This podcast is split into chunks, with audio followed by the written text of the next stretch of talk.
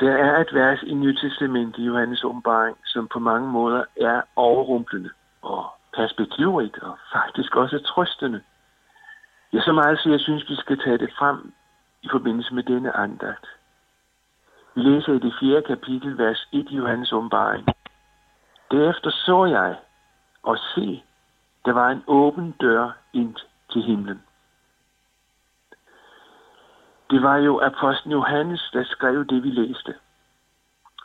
Han fik mange, han fik mange ting at se, og han fik så et syn og så ind i en virkelighed denne dag, som på en gang er så trøstende.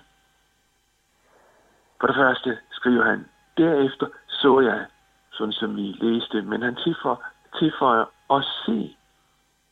På en måde, som om han siger, så til dig og mig, som læser og hører og prøver at se med prøve at se med. Og det skal vi prøve at gøre. Hvad var det, han så? Han så en dør ind til himlen, som var åben. En åben dør ind til himlen. Nu er det et profetisk syn, og videre fortæller han jo, hvad han så, inden, han så da han så ind, hvad han så så indenfor i himlen. Men den dør, himlens dør, den ved vi ellers fra Bibelen, er en lukkedør. Efter de første mennesker havde syndet, og de var fordrevet fra Edens have, og dermed for det at være sammen med Gud, det der sat keruber, som bevogtede vejen tilbage til Edens have, og dermed vejen til livets træ. Så læser vi i 1. Mosebog kapitel 3, vers 24. Syndefaldet og dets katastrofale følger havde ramt mennesket. Vejen tilbage til Gud var ikke muligt. Vil, så ved vi, at Gud satte en frelsesaktion i gang. En redningsplan ved at sende Jesus. Og det er jo den regnfordring går ind i den der åbne dør. Og altså et syn for ting at se, som viser ham og os, hvordan det er hos Gud. Ånden fører ham, læser vi. Og Johannes fortæller, at det første, han nævner, at han ser, det er en trone, som står i himlen. Og der sidder en på tronen. Det er Gud. Han beskriver det, som han ser som ægte og smukt og godt, og i hans øjne som uendelig kostbart. Og han bruger nogle billeder i den forbindelse. Men det første, han ser, er Gud. Det hænger sammen med mange ting. Men helt grundlæggende er det jo sådan, at Gud er centrum.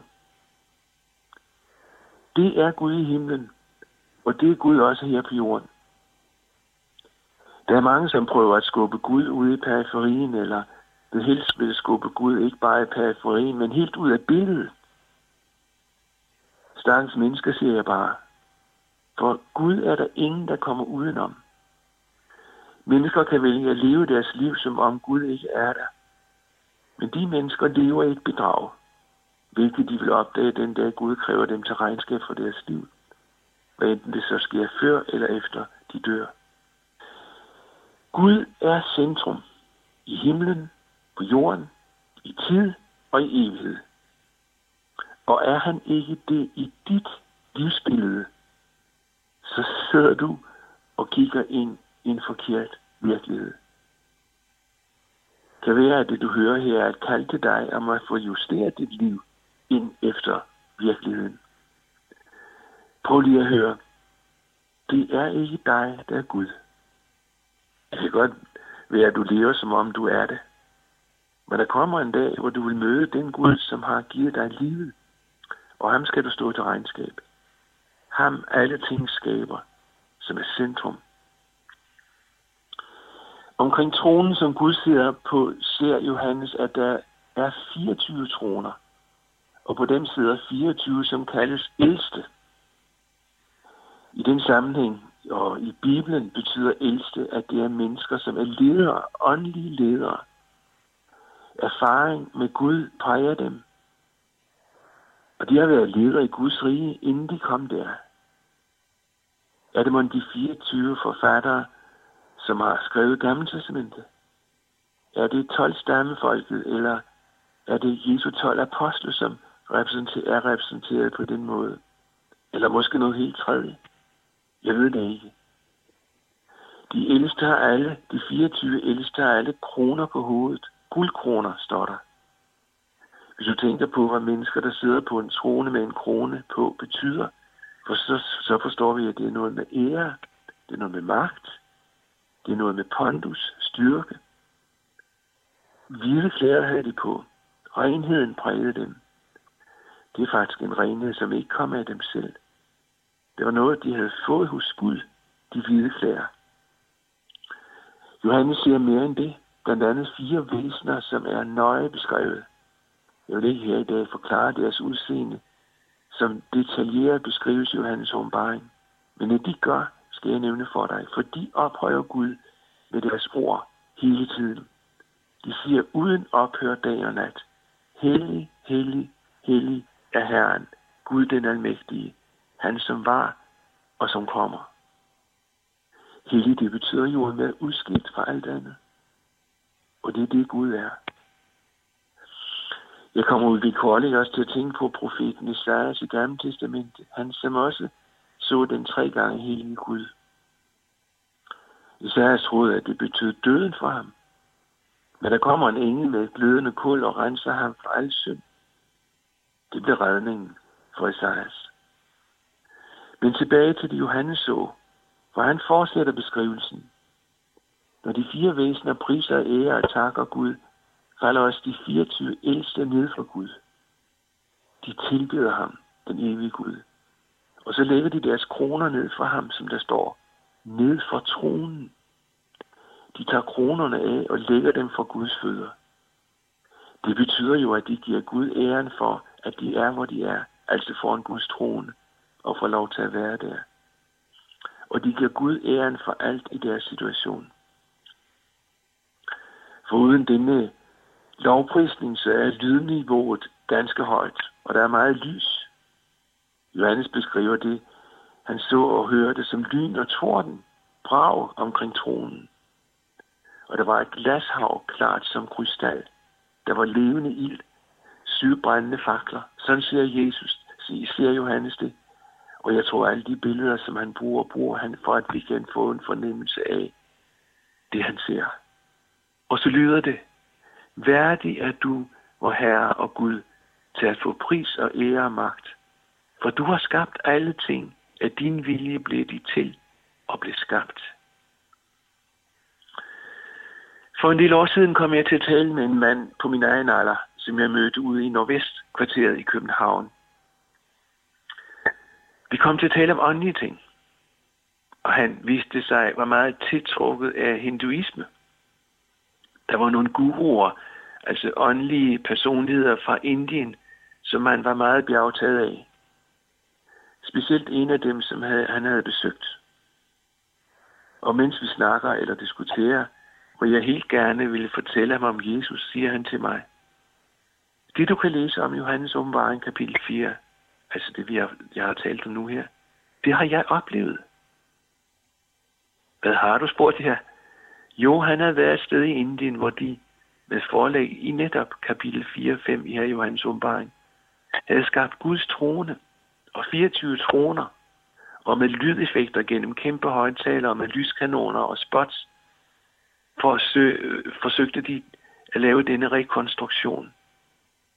Tronerne var bygget af spåndplader og hvidmalede, fortalte han mig. Vi talte ganske roligt sammen om det, også da han fortalte om den oplevelse. Men jeg sagde til ham, at Satan altid gerne vil forsøge at efterligne Gud. Og jeg troede, at det var en sådan forsøg, han havde været med til. Men jeg tror ikke, det overviste ham.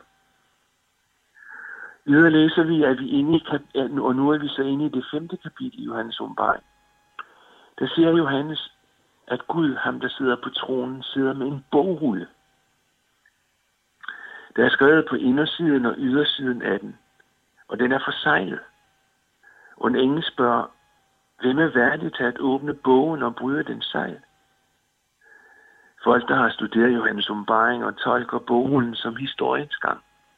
Altså den del af historien og verdenshistorien, som du og jeg er en del af. Og så viser det sig, at det der tilsyneladende ikke er nogen overhovedet, som kan bryde den sejl. Og det betyder, at ingen har styrke og magt, der er stærkere end det, vi bare oplever, det der sker og skal ske. Johannes græder, når han opdager det. Der står endda, at han græd meget. Og så er der en af de ældste, der går ind og trøster Johannes. Græd ikke, siger han. For løven af judestamme, Davids rodskud er sejret. Og han kan bryde forsejlingen. Han kan læse bogrullen. Han kan styre tiden. Og det betyder jo, at løven af Judas stamme er stærkere end alt andet på den jord. Løven af Juda, der har sejret, og så har verdenshistorien i sin hånd. Han har magten over den. Hvem er løven af Judas stammen?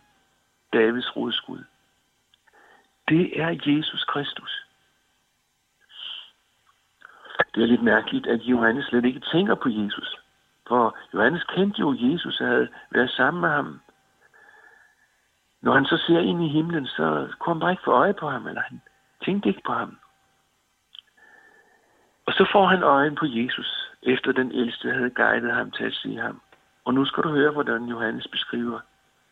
For Johannes fik øje på et lam, der stod mellem tronerne og de fire levende væsener og de 24 ældste. Et lam, det er jo ikke særlig højt, og det ser jo ikke ud af så meget. Det er forholdsvis nemt at overse. Specielt når det var, der var så meget andet, som fangede øjet og tankerne. Og så står der ind, at lammet så ud, som om det var slagt. Guds lam. Ham, som havde båret verdens synd. Han, som gav sit liv på korset. Ham, Judas løve, som selv døden ikke kunne fastholde. Jesus, der brød dødens magt og gik ud af sin grav, hvor han jo blandt andet mødte Johannes, ham der står og ser ind i den virkelighed. Isaiah sagde profetisk om Jesus, at han blev gennemborget for vores overtrædelser og knust for vores synder. Og lidt længere hen i Isaias kapitel 53, han åbnede ikke sit mund som et lam, der føres hen til slagtning. Og alt dette skete jo med Jesus, og nu var han i himlen, ham som havde brudt dødens magt, Jesus, Guds lam.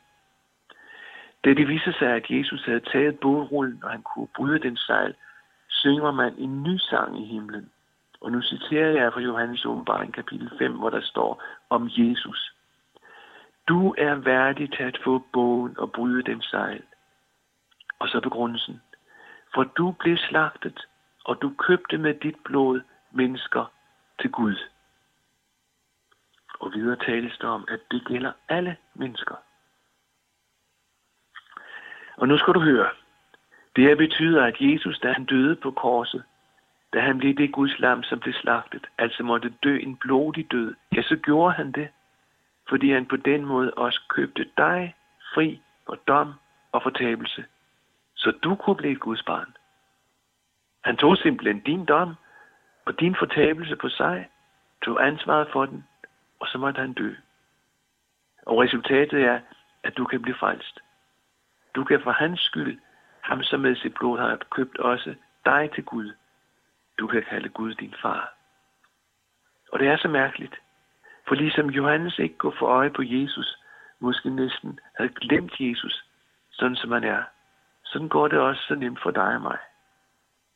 Vi kan komme til at blive så optaget af alt så meget andet, så den virkelighed, at Jesus gav sit liv for mig, og jeg derfor kan have det godt med Gud, og som man følger det også er et evigt liv.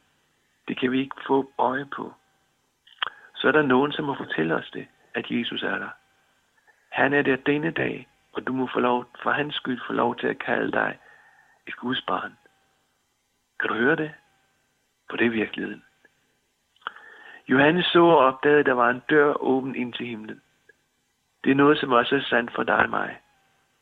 For det vi har taget frem i den andagt, hvor det om Jesus står, han købte mennesker til Gud. Det er en anden måde at sige til dig og mig, at døren til himlen er åben for dig og mig. Så sandt kan du kan høre det, hvor du har lov til at tro det. Det han klarede for dig og mig. Og så står der i den forbindelse, at lovsangen lød meget høj, med meget høj røst. Lammet det slagtede er værdig til at få magt og rigdom og visdom og styrke og ære og pris. Og så står der, at det er dem, som Johannes så inden himlen, de tilbad Gud. De tilbad Gud. Og de gjorde det netop der foran hans trone. Og lad os nu bede sammen. Kære Herre Jesus, vi vil gerne være med i denne lovsang til dig. Du det slagtede Guds lam. Du er værdig til al ære og pris. Vi vil ophøje dig. Vi tilbyder dig.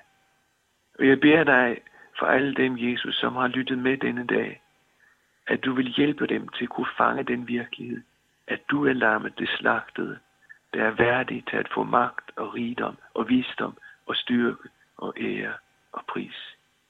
Amen.